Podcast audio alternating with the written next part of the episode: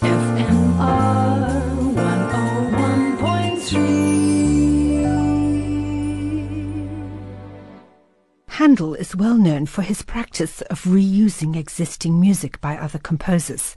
In an age before copyright, this was something that was considered as a compliment to the original composer. The composer William Boyce is supposed to have said, Handel took other people's pebbles and polished them into diamonds. Handel also borrowed from himself and reused material from earlier works.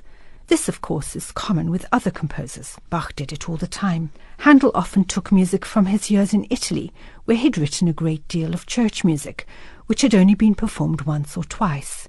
He was able to use this music again in his operas and even in the water music when he arrived in London. Handel's three concerti a due cori are a recycling of arias and choruses from his operas and oratorios. Performed by two orchestras, they were played in the intervals of oratorios and promoted Handel's music as the audience socialized. The concerto in B flat major was first performed during the interval of the oratorio Joshua in 1748. It contains an instrumental version of the first chorus from Messiah, and the glory of the Lord shall be revealed. Many of the audience would not have known this work, as its regular performances would only start two years later at the annual performance of the Foundling Hospital. Here is Handel's concerto in B flat major, the Allegro ma non troppo. The Freiburger Baroque Orchestra perform with Petra Müllejans and Gottfried von der Goltz.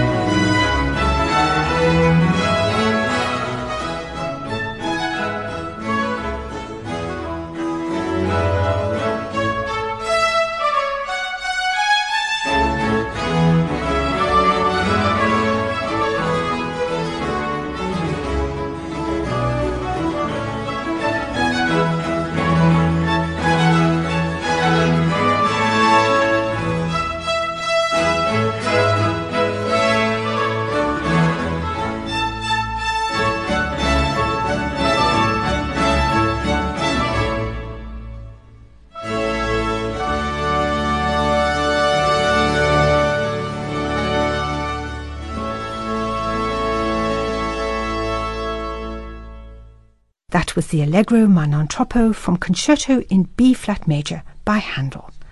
The Freiburger Baroque Orchestra performed with Petra Müllejans and Gottfried von der Goltz. FMR